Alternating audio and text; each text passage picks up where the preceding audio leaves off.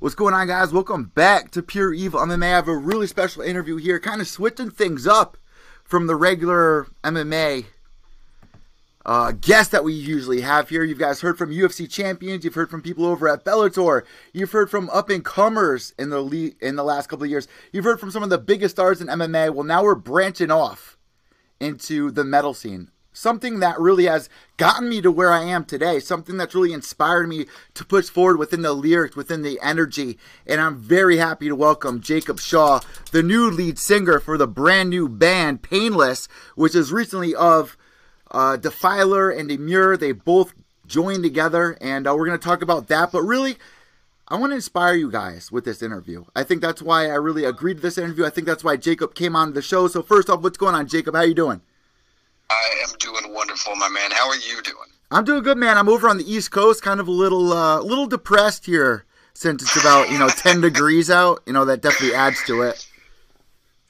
Yeah, yeah, yeah. The, uh, the uh, well, the weather's been uh, a little weird over here too. Uh, even in my town that I've lived in since 1998, I've got uh, visible snow that has stayed on the ground for days and days at a time, and that has never happened. So things are pretty weird everywhere, man.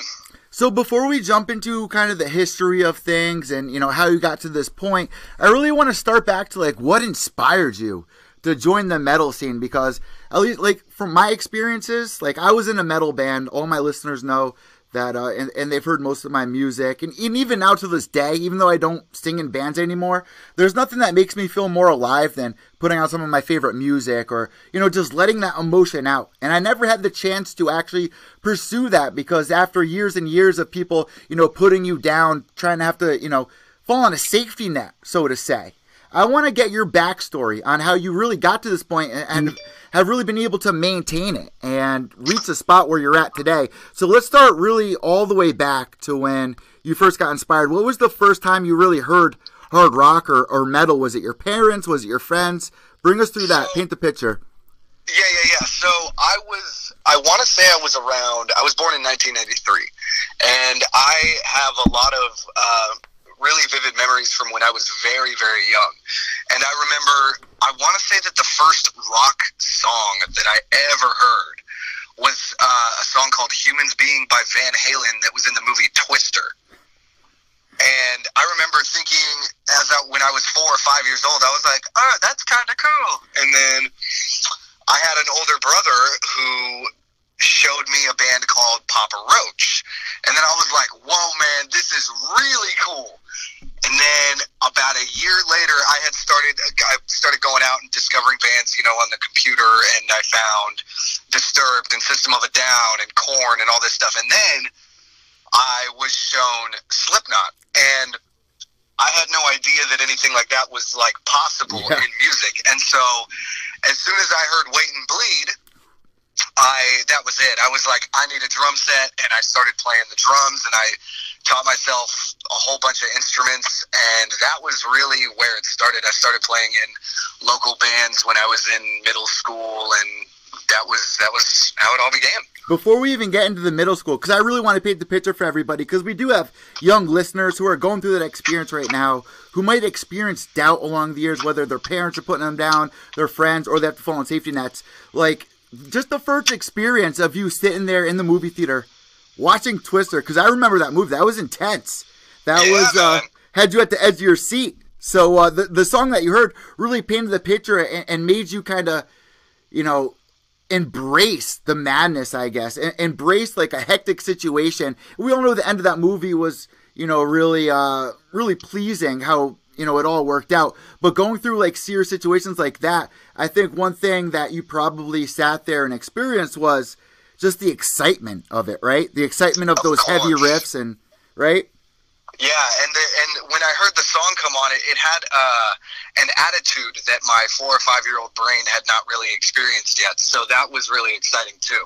Well, well, for our new like millennial listeners, they might not be used to our generation when you know we had Backstreet Boys, NSYNC, but then there was also Kid Rock that came out, and we're going to talk about Kid Rock in a little bit, but. uh yeah, you know, you had Kid Rock come out. Eminem was a huge force. And, uh, you know, those kind of switched the game up. It really made people feel more comfortable when, when you're that age. Like it, it feels like when you're discovering something new, you embrace it, you feel happiness with it, you want to follow that path. And a lot of people that were that age, you know, they got to middle school, they tried out for their talent show, and people boo them. How did your talent show go? What did you do for uh, you know in middle school with your band? Did you try out for talent show, or how did that run go? We never, we, I never started off by doing the talent shows, but I was, I, as I'm sure you can imagine, I have a musical brain, so I was not really interested in school or anything like that. Yeah. But I had a math teacher who thought of a genius way to incentivize me. And what he decided was if I was able to maintain a a B plus average in his class, he would let my band practice in the detention hall at school.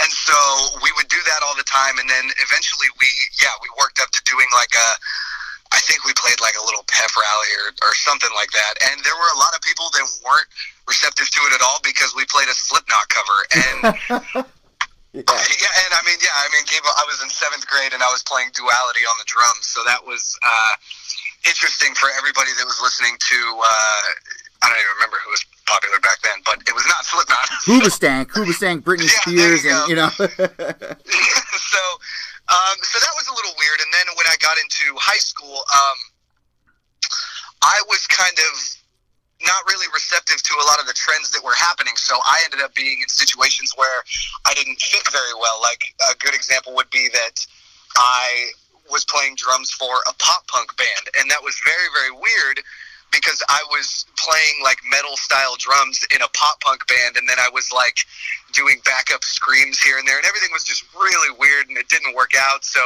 we played uh, like a, a battle of the band situation when I was in like freshman year or something like that, and um, yeah, people people didn't respond to us very well, but. I had a couple teachers who liked the way that I was drumming, and then I actually started a brief little band made up of a bunch of teachers and me. It's al- it's almost like uh, kind of kind of uh, not, what the, what the hell is it? Uh, oh, why can't I remember the name of that band?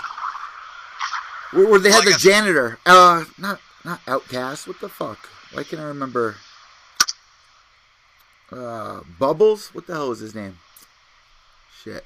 Uh, Not OutKast. I'm trying No. Oh my god, I, I, I can't remember it. But going back to what you were saying right there, I'll, I'll remember the name of the band, one of the biggest bands uh, that there really was around that time in the 90s.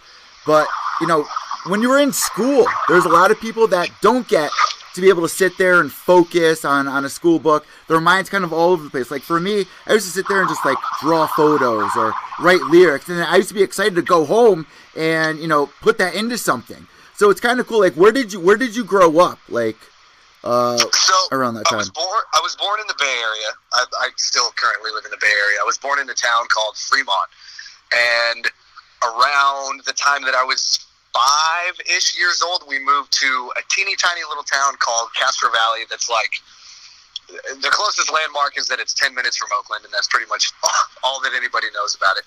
And um, there was a lot of a lot of thrash shows going on when I was growing up. You know, um, I had parents that were very um, overbearing, and so they didn't let me go to shows. The first time that I ever went to a show was I had I had to sneak out, and I went to the Rockstar Mayhem Festival when I in 2008, I think. And around that era, that like that was pretty big for hardcore. Uh, you know, in the in the late '90s, early 2000s, around that time, between Deftones, Downset, and uh, you know a bunch of the hardcore bands, sounds that really people haven't heard before. Was uh, you know, being in that era, did- was Deftones kind of a, a big inspiration? Like, who was really inspiring you around that time? Well, see, in the early early '90s, it was all it was definitely all the new metal stuff, like like it was the the Infest album by Papa Roach, and it was Disturbed and System of a Down and Mudvayne and um, Ill Niño, Static X, all the pretty much all the new metal stuff because it had it had like the groove and the rhythm that I really really liked, and I was receptive to at a young age. It wasn't until a few years later that I started getting into the really heavier stuff and the thrash and the you know this and that. So you know, weirdly enough, I, I actually did not get into Deftones until man. When did Diamond Eyes come out? Wasn't Oh, that like pretty recently. 2009? Not not that that long ago. You know, yeah, within the last eight years, Diamond Eyes, right after Saturday Night Wrist. So, so I was never really, I don't know, I guess I just didn't get Deftones, quote unquote. And then I heard Diamond Eyes and I was like, whoa, man, this is really good. And I had to go back and then I rediscovered. And now I would say probably my favorite is like Saturday Night Wrist. Yeah. You know what? That band has stayed relevant since the early 90s. Like, even Tool. Like, people appreciate their in depth, you know, look into the lyrics and the guitar. Like, there's an art to it, which a lot of people really appreciate. So, uh, you know, being in that area around that time where it was really weird because there was the emo phase going through in the mid 2000s. Like, I was in high school during the emo phase where, you know, As Lay Dying kind of broke a barrier where it was like, it really changed everything in a way. Right, right, right, right. Yeah, the, the new wave of American metal with bands like uh, As They Lay Dying and Killswitch Engage and Lamb of God and all them. And you know what I can relate to? Like right now, before we keep going on your timeline, like right now, I feel like the kids that are in high school, they're appreciating like the SoundCloud, the, the SoundCloud rappers because it kind of represents the same thing that we were into, where it was kind of rebellious and going against, you know, the norm of what's on the radio, right? Can you kind of see that? Oh, of course. I, you know, I admittedly, um, you know, I, I mean, I'm only 25, but I'm already like old man, get off my lawn with new music. So I really didn't want to listen to like any of the SoundCloud rap or anything like that. But I recently listened to that XXX Tentacion thing, Oh, and yeah. they're sc- they're screaming like there's actual screaming. How cool is that, man? Even on the new album that he had, like the, the album Uh-huh. before that, there was a track where he just literally screams. It's called like uh six six six, uh, Welcome to Hell or, or something like that, and it's it's it's really different. It's really uh, experimental. Right. And I think that that could have Mm. sort of a crossover value in the same way that the new metal bands back in the day were able to take people that weren't into metal and get them into metal. I think that these these SoundCloud rappers could effectively do the same thing. You know what's a kind of a good relation there is when you, had um what the hell was the name of it? Like where it was really rapping and like like going back to uh what the not after the burial. Uh Can You Feel My Heart by uh oh my god. Bring Me the with Horizon? Bring Me the Horizon. When- When they came out with that, where it was like kind of dubsteppy mixed in with metal, it brought in a lot of other, you know, people that were in electronica into the metal scene to kind of feel that other side of emotion that goes with the, uh, you know, onset of the the live shows that electronic music brings to you, and and you can really relate when they uh, when they made that transition. And another song that really kind of changed the game, at least in my eyes, for that new generation. Oh, of course, man. Yeah, the when those bands, what happened with a lot of them was that they either their audiences kept shrinking because the sound was stagnating, or people got smart, like Bring Me the Horizon did, and they thought, you know what, we're going to change it up a little bit. We want to do something new, and I think personally that it paid off a lot. And I mean, they just put out another new album, and it's got all kinds of weird electronic stuff, and even like a a SoundCloud rapper ish sounding song. And I, I mean, I think it's fantastic.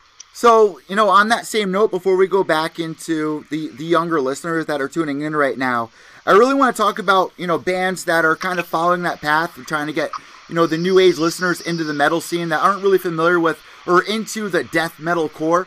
Like, they're doing a lot of cover songs, whether it's Post Malone, like our last night, they're from here in Connecticut, and they've been doing that a lot, where they're covering songs, having other lead singers or guitarists join them and cover, you know, Post Malone or, or Drake songs. Like, have you been following into that? I kind of seen that you've been uh, doing some video game covers for some of the new video games and, and stuff like that. Are you kind of following that trend and, and realizing what it has to offer? I'm not. You see, well, the thing with, uh, in terms of like the electronic sounds and stuff, a lot of '90s video games were like hugely influential to me, like Donkey Kong Country and Mario 64 and all that kind of stuff. So I basically, st- once I figured out how to, you know, write music a little bit better, I started playing around with all those electronic sounds and I was like, you know what, I'm just going to start doing these covers for fun. I that's pretty much all it is. I don't really know if I'll ever release the Mulan cover or the Kingdom Hearts cover or if, you know, we'll move it to Painless and we'll do anything like that. It's it's more of like a really just like a side thing that I do. Well, yeah, it, it, But, it really um, seems like bands are doing it just for YouTube, really, like to you know kind of gain attraction. Which is another thing I want to talk to you about because it's a new day and age in music. Like you, even for fighters, they have to go on social media. They have to do like you have to be your own self promoter and come up with new ideas and kind of follow trends and stuff like that. Like it, the game has changed in the last couple of years.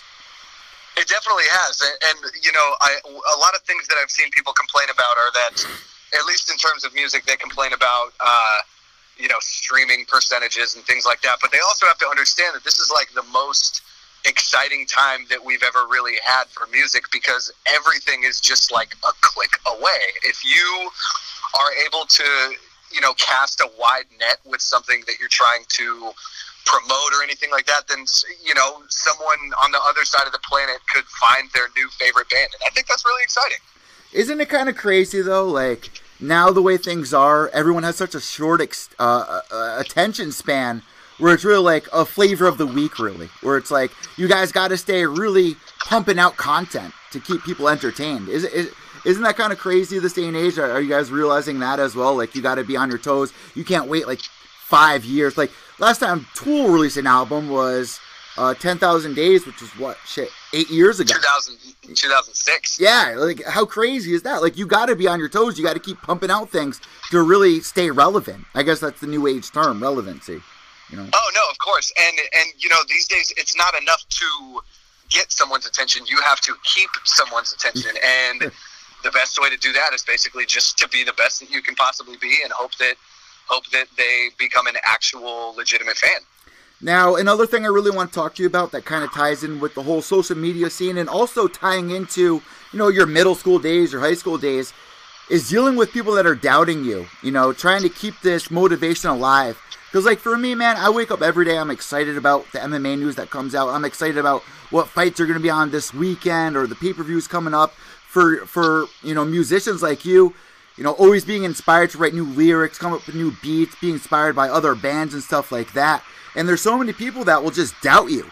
And I've seen like when I was, you know, going through middle school and high school, so many people that were so talented give up because they doubted themselves. You know, did, did you kind of did you ever come to that crossroads uh, of doubting yourself, trying to fall on a safety net? Especially at 25, man, you get to, you know, out of high school and it's like, shit, what do I do? Right. Well, see, I had a very unique situation that I was presented with. What happened was I was hanging out with a lot of uh, undesirable types, and I was getting into trouble, and they were a negative influence on me for sure. And uh, I went to juvie for doing some stuff that I shouldn't have done, and I was in there for about two months. Um, when I went, a week before that is when we put out that first Defiler music video that blew up. So I was getting phone calls when I was in there, like, "Hey, the music video has thirty thousand views. Hey, it has fifty thousand views. Hey, it's got hundred thousand views." I'm like, "What's going on? Who is watching this?" So, because we were we were a local band, we had never even played a show. Like, I completely just did that for fun. Like, I just wanted to do a music video. It was never intended to blow up. And then I got out of juvie and I had emails from record labels and management companies, and that was when I got hooked up with Jamie from Hatebreed, and it was like, yeah. So I was presented with like a serious like crossroads decision, and I was like, okay, am I going to keep being, you know, a knucklehead, or am I going to like pursue this thing that I've wanted to do forever? And so I made the obvious choice. let's stop right there. Let's pause right there. You're in, you're in juvie, and for for people who aren't familiar, Jamie, who you just brought up, is actually from right here in New Haven. Grew up really not far from me, about five minute drive from where I grew up. Was a huge inspiration for me in the hardcore scene. You get out of juvenile, and you see that. What's going through your head at that moment? Like, what are I you was, thinking? man, I really wish like I knew how to do backflips because that was all I wanted to do was just jump and do backflips because I was so excited. Like I said, I'd been completely enamored with music since I was about six. So 12, 13 years down the road, and like everything I had been working on, it seemed like it was finally like within my grasp. I mean, to I still cannot articulate the feeling, and that was almost 10 years ago now. I mean, it, it was just incredible, man. So really quick, you're in juvenile, right? You were in a Uh-huh. band.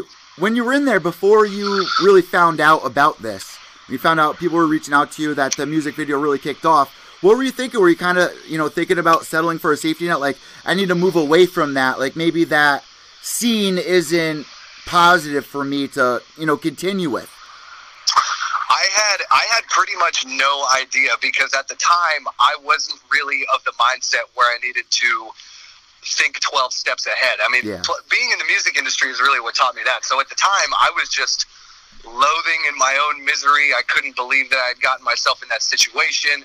I hated myself. I doubted myself. I thought I was going to be a loser for the rest of my life.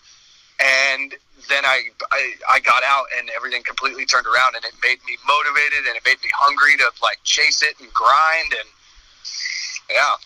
So when you first get that hook, when you first get that kind of, you know, little taste of, all right, I'm being noticed, what do you do then? Because when, when you get that, it's really hard to do that, duplicate that, make people feel the same way, and make it even better moving forward. So when you got out of there, what did you do to kind of top, you know, what people were noticing with that music video? What, what was the move that you made? we went out and we started playing shows and we were uh, we were given chances by a lot of bands that you know took us around and we basically went out and shortly thereafter we were able to do another record and we got picked up for by a record label and we we went around the world and I mean you just basically gotta you just gotta keep hitting it. I mean once you have someone's attention, you just have to do the best that you can to keep it. Like I said, so you have to, um, you know, really do your best to impress them. And it, you know, there is no no shortcuts at all. So I mean, you got to give 110 percent all the time. I mean, on the first couple tours we did. Like I mean, I wasn't a seasoned vocalist. These are the first tours I was doing. It. I was basically waiting to get my anklet off, and then it was like, all right, go out on tour. So I go out, and a couple times I blew my voice out because I'm going 100% every single night. And it was like, I was like, oh my God, I'm, tr- you know, these are our first tours, and I'm going to have to miss some shows. So I, I mean, and it was funny because I sat down with Jamie one day, and he was like, well, what's your diet like? And I was like, I mean, I drink a lot of soda. And he was like, just don't drink soda and let's see what happens. And boom, it fixed my voice immediately. And I was like, wow.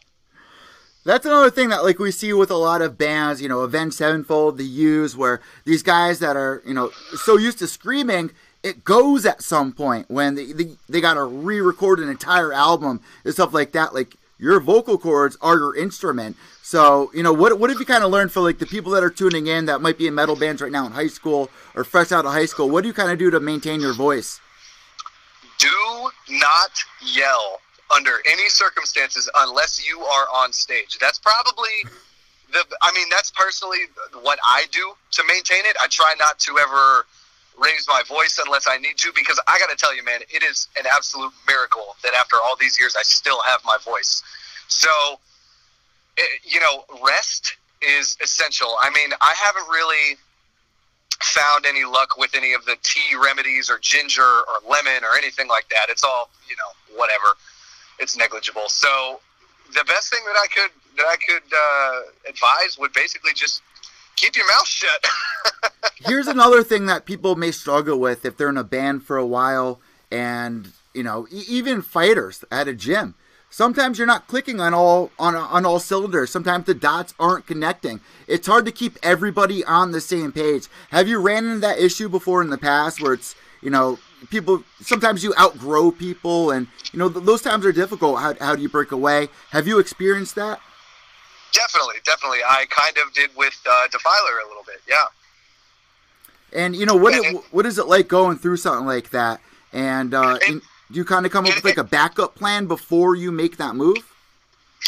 I think that would be a wise decision, but sometimes it's difficult to see that far ahead when you're in the middle of a tumultuous situation. So, the best thing that I could uh, advise is just try your best to maintain a level head because you know when when you have a lot of clashing personalities and tension is flaring, it's hard to not be impulsive. So, um, it's honestly it's tough, and I can't really say that there's any right way to deal with it because everybody's different. But I mean, the best thing that you could do is just try to grin and bear it and get through. Like if you're on tour and a tour's going really rough with the guys that you're playing with or anything like that, you just got to do your best to remember why you're there in the first place, and you make the fans happy, and then you go home and you deal with it after. To kind of give a taste to people about your mentality before we move any further about how you guys joined this new band. You know, when, when you wake up, how do you stay motivated? Because I really feel like a lot of people go out, they work out to get the day started right, but really, your brain is also a muscle. You need to stay motivated. And when you're in this kind of a business, or, you know, in the podcasting business, or the fighting business, you need to really keep your brain sharp and, and stay goal oriented. So, how do you start your day off? How does, how does your day really go, usually? Well, so usually over the past, uh, I'd say about three years, I started I stopped drinking completely because I mean, I, I just don't think I was one of those people that was cut out for it because I started getting horrendous hangovers and just uh, my guts are all shot. So I was like, all right, I'm going to start working out when I wake up instead. So for about three years now, that's what I've been doing. I wake up and I start jamming like the most insanely heavy music I could possibly jam at full blast, and I work out really hard, really fast. And then once I've kind of got my heart rate elevated and everything like that, then I feel like I'm in a good spot to work on whatever I have to work on for the day, whether that's firing off emails or working on riffs or doing anything like that. So I think being active is a major, major part of it. And I know it's tough because people can't always fit it into their schedules and whatnot, but um, I found a way to make it work, and that's honestly helped me like tremendously. That's another thing that people struggle with in bands or you know, as they, as they make their names bigger, especially you guys that are going out on tour, is it hard not to party? Um, it it you, I I think it's a that's kind of a subjective thing where it depends on how strong your willpower is. So if you go out and there's people drinking and doing drugs and things like that, it seems like they're having fun. You're probably going to think to yourself, "Oh, well, I want to have fun." But I was I, I honestly, I think the uh, the the really bad hangovers and the messed up stomach were a bit of a blessing because now I basically have zero desire to do anything like that at all. Well, so, I've, I've heard yeah. like a lot of you know people like you or, or, or, even big name podcasters like Joe Rogan will smoke a joint before he does a podcast, stuff like that. Do you kind of find like how do you prepare to go on stage? Because a lot of singers, especially, will down a bunch of alcohol before they go out because they feel like it helps their voice, helps the motivation, and kind of sink into the vibe of the guitars and the bass and the drums. How, how do you prepare? You know. So what I do is I basically just find a, a little quiet place and I go and I try to clear my mind of any of the day's drama or anything that was going on, and I try to focus on why I'm there and like you know the the original deep like reason for why I'm doing what I'm doing, and usually I use that to kind of zone in on my thoughts, and that helps me focus when I get to stage on you know my notes and everything that I'm doing like that because most people probably think that it seems like it's effortless when you're up there, but for some people like me, I have to focus like incredibly hard. So, so yeah, I don't, I don't. I mean, if there's people that drink or, or smoke a joint or whatever, and it helps them, then power to them. But, um, you know, the alcohol doesn't work for me, and the joints make me see stuff. So. yeah, you don't need to feel. Yeah, you, I, I can totally feel that. Sometimes it just doesn't click. But you know what? That, that's actually a, a, blessing in disguise for a lot of artists, and you'll probably get more out of your creativity and the, and the longevity of things. But another thing that really ties into into everything is you know going out there, putting on a good performance, and playing the same song over and over again. So is it kind of cool being with a new band with new music?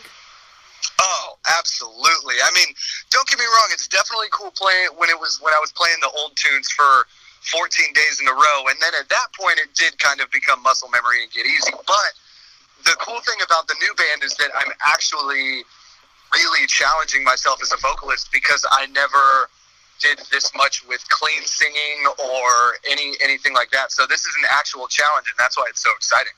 Oh man, and, and, your voice sounds so good. I just listened to the. Uh, I've been listening to the album all day. The acoustic track that you guys did was phenomenal. Honestly, I feel like more metal bands should do a cover of you know a, hit song that they've done acoustically for people to kind of you know hear the lyrics more and kind of get that vibe that don't listen to metal. Like I could easily show my mom that and be like, "Mom, this is who I'm interviewing tonight," or "Dad, this is who I'm interviewing tonight." That aren't into metal. You know what I mean? Like I, I got to give you much respect for that, and and that's even taking your music a step further with trying it in a different format, kind of, you know?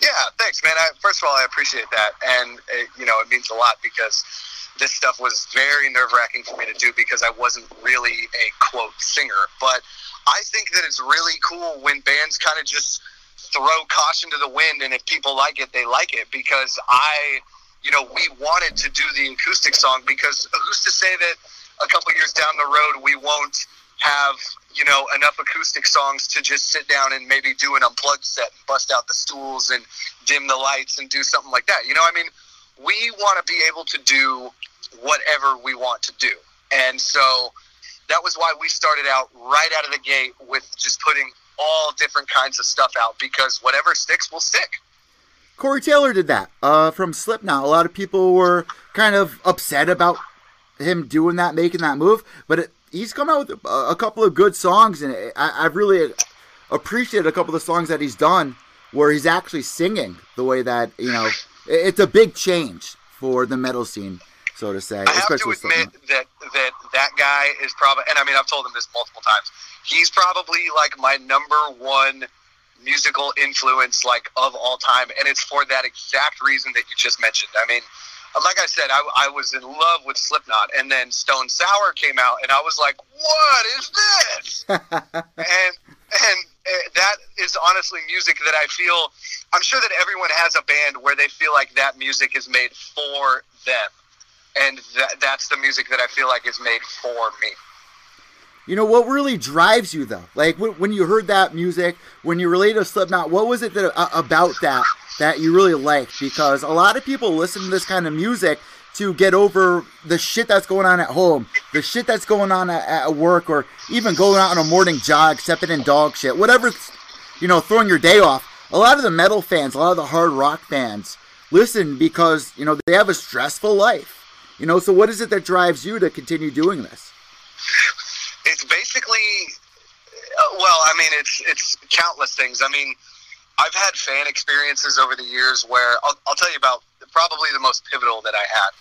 We were in kazan russia one night which i'm sure you have not heard of. It's a teeny tiny little town in russia and my old band played a sold out show and we had a meet and greet after the set so we finished the set we walk off stage and there was uh, a girl who couldn't find out she was 14 years old, and wow. she like asked me for an autograph, and I was like, yeah, sure. So I go to write on her arm because she didn't have any paper, and she lifted up her shirt and she had a bunch of cut marks on it, and I was like, okay, wait for me after the signing, and I'm going to come back and talk to you.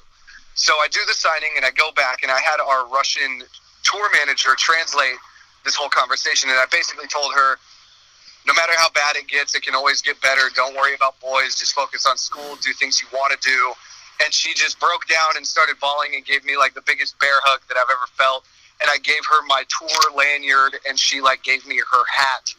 And then a couple years went by, and she sent me a message on the Russian Facebook site, and she was like, "Hey, so I did what you said, and now I'm a tattoo artist, and this is what I've always wanted to do, and blah blah blah." And I was like, "Wow!"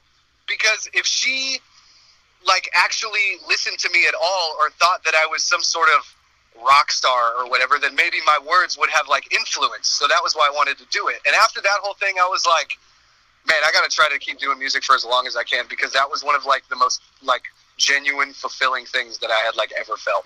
Man, it, it's so sad. It happens throughout music. Like, man, 2018 was such a shitty year for musicians. What Mac Miller passing away. There were so many artists that we lost in 2018 that you know, really helped a lot of people. Like Mac Miller for me helped me get through a lot in my life, overcome things that I felt like he could relate with.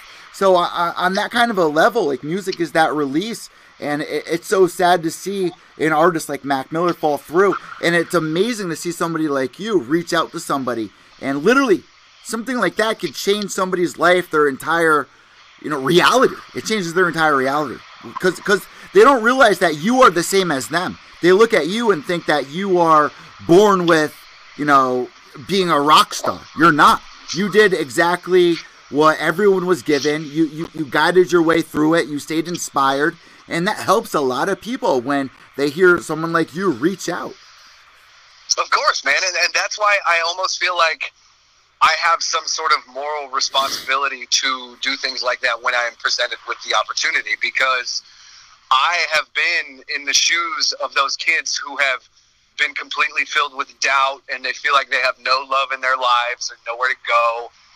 And I I understand how terrible it feels and I don't want people to feel like that. So if I have the opportunity to maybe instill a little bit of drive or a little bit of happiness in anyone at all, then I'm I'm definitely going to do it. Well, like you were saying at the beginning of this interview, like you were having a hard time in school, but it was your teachers that reached out to you, be like, "Man, you got something special going on with you know being creative and your your skills outside of the notebook that we're sitting here for an hour and, and losing your attention with." Like sometimes it takes someone like that, someone higher up, to really you know, make something click in somebody's mind. So when you were writing this new album, what was really the inspiration behind it? For people that want to, you know, go out and check this album that you guys just released for Painless, uh, you know, what do you think the entire, like, if it was a book, what do you think the moral of this album really is? Well, it's it's a little bit of a sore spot. I had, um, unfortunately, in the last year and a half ish, I had multiple of my immediate family members pass away. And so I was dealing with a lot of grief. And I had never in my life dealt with something that serious before. So I had no idea how to really get it out. And it was actually really, really concerning because I had just linked up with these guys. We were starting to demo some stuff and get the band going. And then these balls were dropped on me. My dad passed, and then my grandmother passed, and it was like, what is going on? So I really just tried to funnel all of those negative emotions into the songs the best that I could. So that that's the thing about Painless that's a little bit different is I'm the the lyrical content is a lot heavier I would say than uh, than the old stuff is. And and your father has actually been in your music videos before in the past. Your father and your brother, correct? In Defiler. He, he was, yeah. And so they were once they once I got a little bit older, like out of high school, and I started going on tours. They I think they started to realize like, oh man, this you could actually go somewhere with this. So they were extremely supportive. I mean, like you just said, my I was like, hey, dad, want to be in a music video? And he was like, yep, let's go. And you know, so I mean, he bought me my first drum set. My wow. parents they helped me pay to record the first Defiler album, so they were um, they were really really supportive. And it takes it takes a good set of parents. Like I remember reading Derek Jeter's biography, and he was about six years old. Walked into his parents' bedroom with a baseball glove and said, "I'm going to play shortstop for the New York Yankees." And they looked at him that night and said, Yes, you will. Like they, they believed in him. So, you know, what does it mean looking back? You know, you don't have kids right now, do you? No, I don't. So, well, what does it mean to you looking back and seeing somebody like that really believe in what you're doing? Eh, did you kind of block out anyone else that had anything negative to say? Oh, of course. And I mean, the, the you know, my dad was really old school. So it was like, get a, a normal, real job and do this and that and the yeah. other. But at the at the end of the day, I could always tell that what he really wanted was for me to be happy, and there weren't really many things in life that made me as happy or made my eyes sparkle like playing music did. So I honestly couldn't. I mean, it was absolutely invaluable to have them supporting me because I know that there are so many people out there that don't have that. I know that they have parents that are like, you know, be a part of the real world and do this and that and the other. So I was definitely very fortunate to have what I had. Even people like Bobby Lee, I've heard say, uh, he was on MTV for the, or Mad TV. For those of you guys that really don't uh, or aren't familiar, and his entire comedy career, his parents were like, "No, we don't want you to do this." Until he was on the Late Show with David Letterman, and then he called up and was like, "I, I support you." You know, what, what did it mean for you to have somebody like your father on a music video and, and really be able to look back, you know, five, six years later uh, uh, on something like that, having part of your journey cemented forever? Oh, man. I mean, it's like, well, I mean, first of all, I'll always be able to look back at that music video and think, you know, and it will remind me of how supportive, you know, my parents were. So it's, um, it's just man, it's it, it's still kind of kind of weird to talk about. It's just so incredible and invaluable. Like I just saw the movie Bohemian Rhapsody recently, Yes. and Freddie Mercury's dad was super super negative about the, the playing the music and doing this that and the other, and then. It came time for them to play the Live Aid show, and his dad finally broke down and was like, "All right, this is it. You're doing it. I'm proud of you." Blah blah blah. And I was like, "Oh man, that was that was kind of how it was for me because like I said, I was getting in trouble. I was being a knucklehead. I was doing all kinds of stuff I shouldn't have been doing, and my parents were really upset. You know, I'm they helped me out with attorney's fees and stuff, so I'm sure you can imagine they were really not happy. Yeah. And and then it came a point where oh, I'm going on tour. I'm working with Jamey from Hatebreed. I'm just got signed to a record label. I and so they were like, "Wow, you know what? We're gonna we're gonna be all in with this." And that was, oh man, I won't forget that for as long as I live. So, really quick, as we get towards the end of this podcast, you guys really been staying up on your memes and your social media, like kind of what's trending. Because one thing that really clicked with you guys that people loved was the entire Kid Rock slash Dr. Phil lifestyle. What what what, what went into that in the music video and the thought behind it? Because it was a big hit. Man, that was okay. So the way that it happened was I saw the picture of Kid Rock, and I posted the meme, and that that was it. It just blew up like immediately, and like within a couple hours, Dr. Phil saw it, and the next morning it was on the View with Oprah, and so we were like, man, we should do something really fun. Because that's the thing, we're just we just want to have fun. That's at the end of the day, it's like it's serious, but it's not that serious. So like let's have some fun. And and so our guitar player and I, we put together the cover really quick, and then I went out and I had um, my friend who does makeup dressed me up as Dr. Phil, and we just shot the video in like two hours, and that was it. It was it was oh man, it was such a good time. What was the responses that you were seeing? Was that was that something that really inspired you to kind of you know keep on that track, do something like that again? Like, can you see yourself doing something like that in the future? What was the responses that you're seeing from you know your listeners? Did it grow the fan base a little bit doing something like that? It, yeah, no, definitely. There was. I mean, it had its its standard. Uh, you know, some people just hate the screaming, and they're always going to hate the screaming, Oh, and yeah. they're going to definitely let you know in the loot in the YouTube comments. But then there were other people who were like, "Man, this is really fun, and I like this band a lot more now because of this." And so it definitely worked out. I had no regrets, and I would definitely do it again if I happen to post a meme that goes viral. So really quick, moving forward, this is probably my last topic I want to discuss with you, and probably the most important topic that I saved for laugh, uh, last. You're moving into this band Painless with Emmure. You guys came out last year with the EP. How did this come together? How, how did they find you, bring you into the band? So, a little bit of backstory. I have been in love with Emmure since I was uh, probably, I'd say, about 14 years old. When I was 15, I got their logo tattooed on the back of my Oh leg. no shit! Swear, that was my first tattoo when I was 15 stand years up. old. Connecticut, So- stand up. Yeah, yeah. So, um, so then Defiler started getting popular, and people started clumping us together with Emmure because they said the style was similar. So I was like, okay, cool, I don't mind. Yeah. And um, then I made friends with their singer Frankie, and then we went on tour. We opened for them in 2013, I want to say, and so I just got along really well with the rest of the guys, and I stayed in contact with uh, our drummer Mark Castillo, who is playing for Bury Your Dead as well. Mark C, And- yeah. So Classic band too. Bury Your Dead for those of you out there that don't aren't familiar. Another very inspirational band in the early 2000s that changed the scene as well for the hardcores, uh, hardcore Oh. fans out there.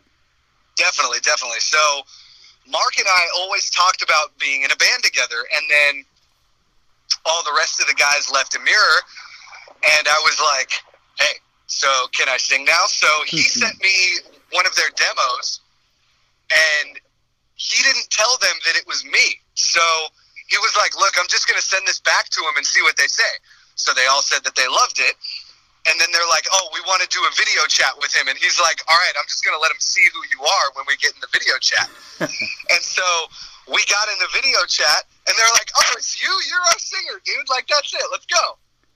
Was it scary for you? Because you know this has happened before in the past with other metal uh, metal bands like Norma Jean, even you know emo bands like Saosin and going to Circa Survive. Were you a little nervous with that jump up because you kind of looked at them like, you know, a, a band that you were really influenced by? Oh, absolutely, man. I mean, there's I still get the jitters because it's like I have to pinch myself because I'm playing music with people that I've Yeah. looked up to for so long. So, you know, I sometimes when I'm feeling bad, I remind myself that I have an amazing opportunity and we all get along really well. We're all just happy, fun-loving guys.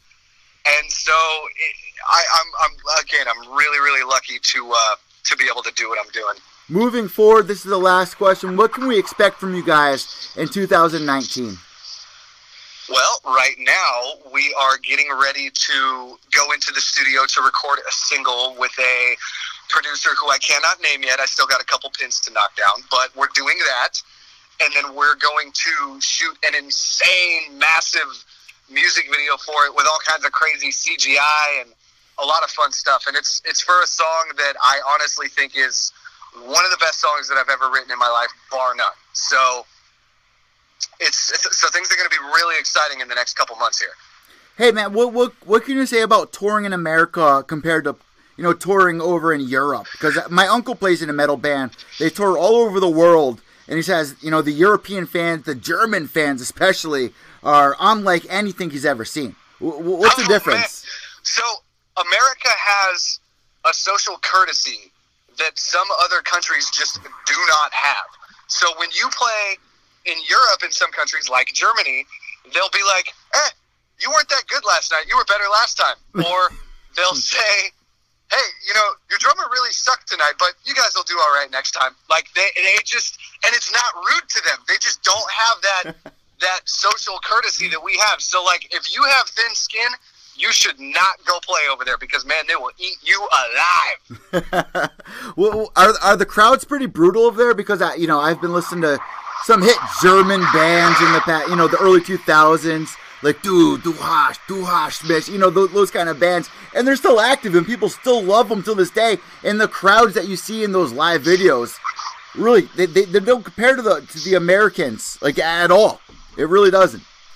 I would I would argue that the European crowds are much more invested in the music. Definitely. I mean, like you could look at a band like Parkway Drive, who will play large theaters in America, and then they'll play arenas in Europe with pyro and explosions and all kinds of crazy stuff. So Europe is definitely a great place for metal, and it has been for a long time. And I think that it might take a couple years, but America will probably get back on track soon. All right, this is my last question to you. Uh, what, what, what are some of the tracks, some of the bands that you've been listening to recently, other than your own, that people should definitely go check out? And we'll have all the links for all the latest EP and the iTunes link, YouTube channel down below here in the uh, in the co- in the description down below. What, what have you been listening to lately, especially in 2018, moving to 2019? Because I saw that you've been listening to even people like Post Malone. Oh man, I love Posty. I love that. First of all, a lot of people might not know he is a diehard metal fan. Oh, really? I didn't know that. Yeah, no, he auditioned for a band called Crown the Empire, and he didn't make the spot, and that was when he decided to be a rapper, and it just blew up. So, so I mean, I love that guy. I love his songs. I think they're super catchy and great. Um, I've been listening to a band called Rivers of Nihil, and they're a death metal band with a saxophone player. And it's just super weird, but it's tasteful and it's great.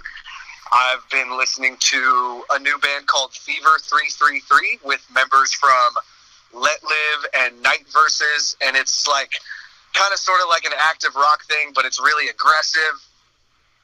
And uh, I mean, man, I've been listening to so much music. I just I listened to one of the new Ariana Grande songs and I loved it. Yeah, Ariana, man, Disney, Disney, like that. That might be one of your, uh, one of your, what, what is it? Uh, dirty little secrets, something like that. Like something that you wouldn't normally say, but you know, I like it. You know what I mean? Like, Oh no, of course. I mean, don't get me wrong. I, I listen to my death metal and stuff, but you know, sometimes you you want to you want to chill. You want to listen to some weird stuff. So Ariana. There's a great band from the UK called Don Broco, and they are blowing up over there right now. I mean, they just played Wembley Stadium and like sold it out, and they're like kind of a weird pop rock sort of thing. Um, what have I been listening to? There's another band. They play super crazy deathcore. They're called Lorna Shore. Um, what else? I mean, there's so much, man. Uh, Siler, my friends in Siler, they put they're kind of like a a new metal sort of thing, and they got one of their songs on uh, NFL the Monday Night Football was playing Oh, wow. it, so I'm really happy for them. And yeah, man, there's just like I said, it's a really exciting time for music. There's so much out there, so if you want to find something that is like the exact thing you want to listen to, you'll probably find it. And really quick, uh, a 60 second question. What do you think it is about your new band, Painless, that, you know, separates you from all these other bands?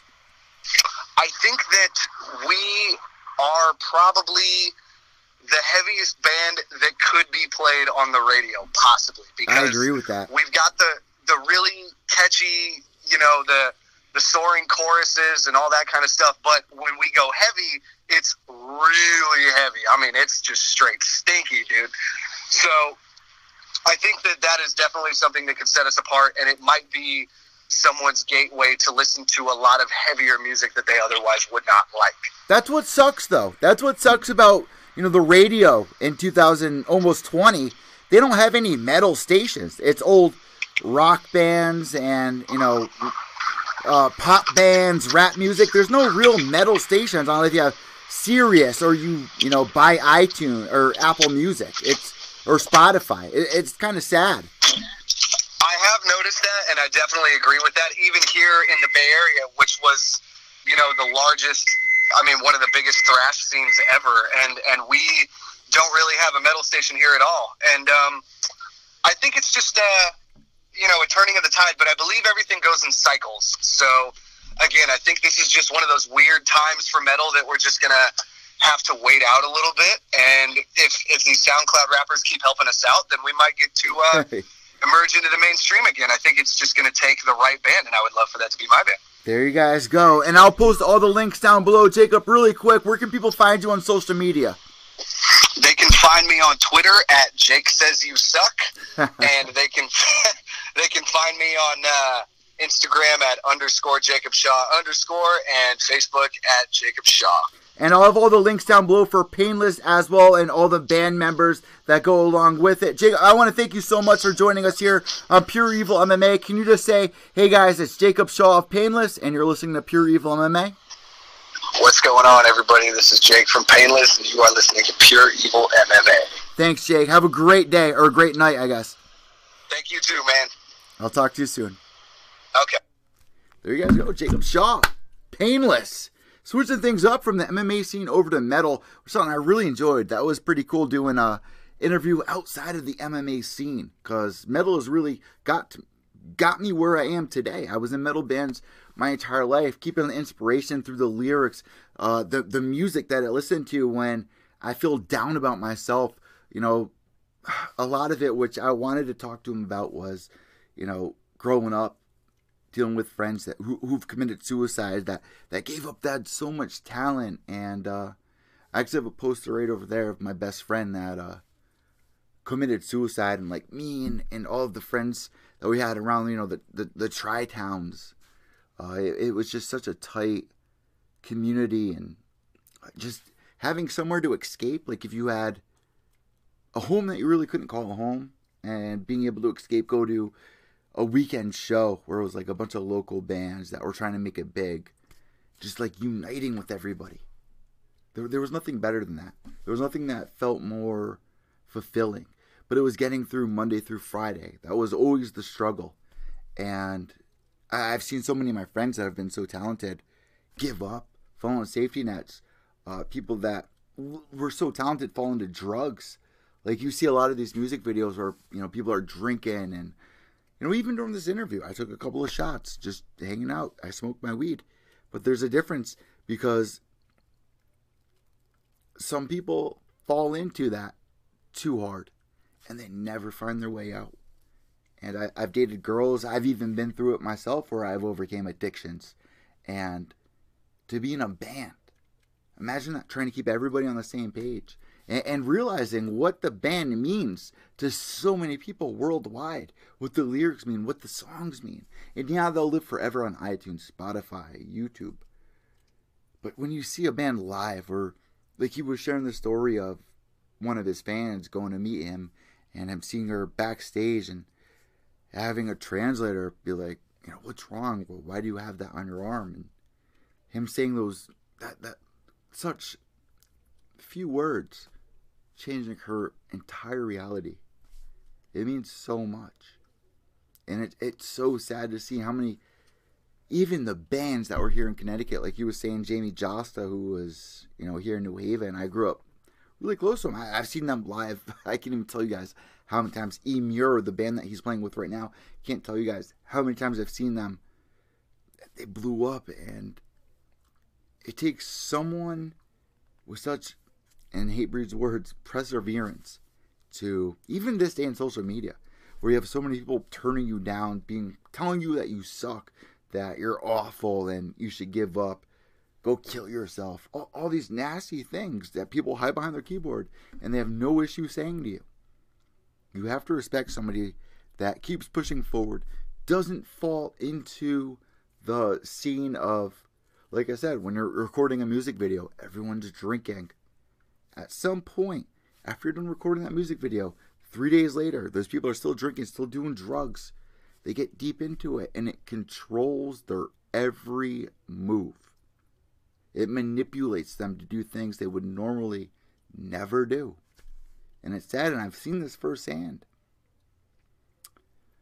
I was listening to uh, Jacob's album all day from Painless, looking up the lyrics and relating to it. And man, I will never get sick of the old beatdown two step. That will never get old. Uh, and you can definitely hear it with some of the members in this band that have been other bands that have influenced me and that are still on my iTunes list, my Apple Music list, my Spotify playlist, and it, it, it's it's something so inspiring, and that's why I really enjoy interviewing the fighters as well. Think about it; these fighters who have even made it to a UFC champion, they lose two fights after that, people write them off. People tell them they're no good. They should retire. They're not who they once were. People were doubting Jose Aldo. Telling Jose Aldo, hang it up. It's too late for you. After the Conor McGregor seven, uh, 13 second knockout. It's so inspiring.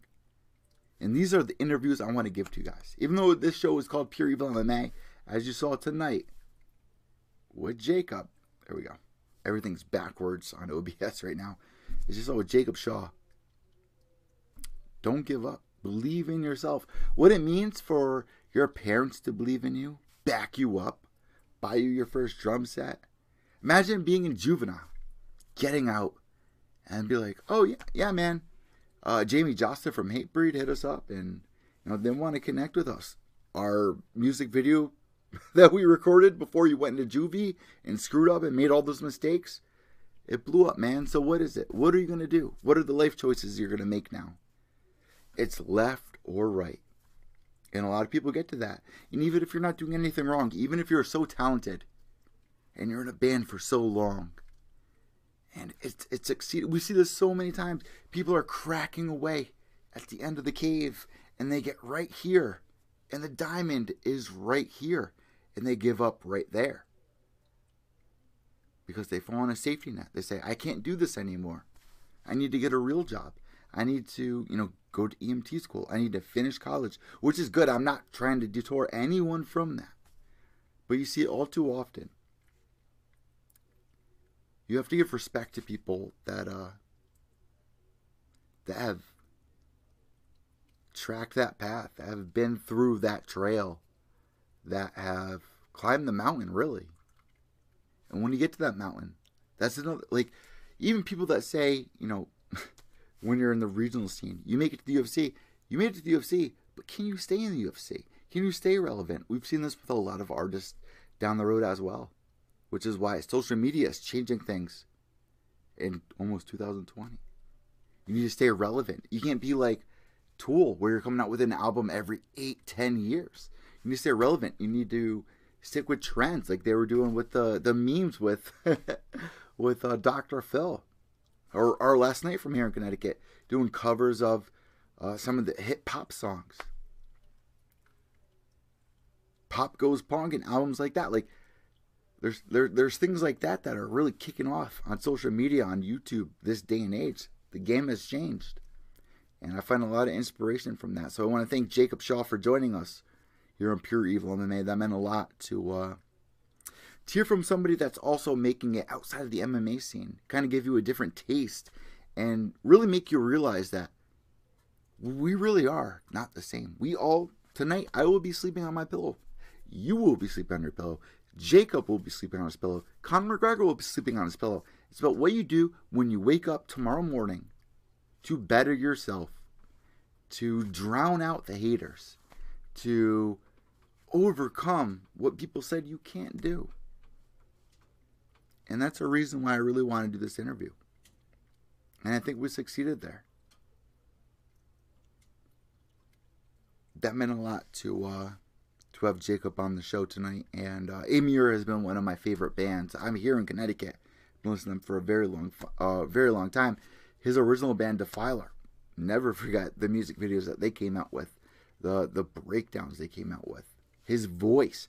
It feels so good to finally have him branch out, do something different, not hear the same old songs from six years ago. A lot of bands find trouble playing the same songs over and over again when you can, you know, you have a new project and that's got to be so exciting.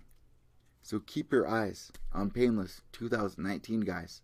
Check out their EP on Apple Music, Spotify. Subscribe down below here on Pure Evil MMA, iTunes, Podbean, Stitcher, Player FM. Podbean? Did I say that? iTunes? Did I say that? YouTube? Did I say that? Periscope? Did I say that? All right, guys. Make sure to follow us on Twitter at evil under echo. That's E V I L underscore ECCO. Also on Instagram at Pure Evil MMA. I just dropped a new podcast with James McSweeney from Ultimate Fighter Season 10. First pick on Team Rashad. James McSweeney, Gloves Off, episode number 12. What a great podcast that was. Uh, definitely one of my favorites. I'm Evil Eddie from Pure Evil MMA, guys. PureEvilMMA.com. Find all the links at PureEvilMMA.com. One Nichols to the end. Remember, without evil, there will never be purity. Behave yourselves.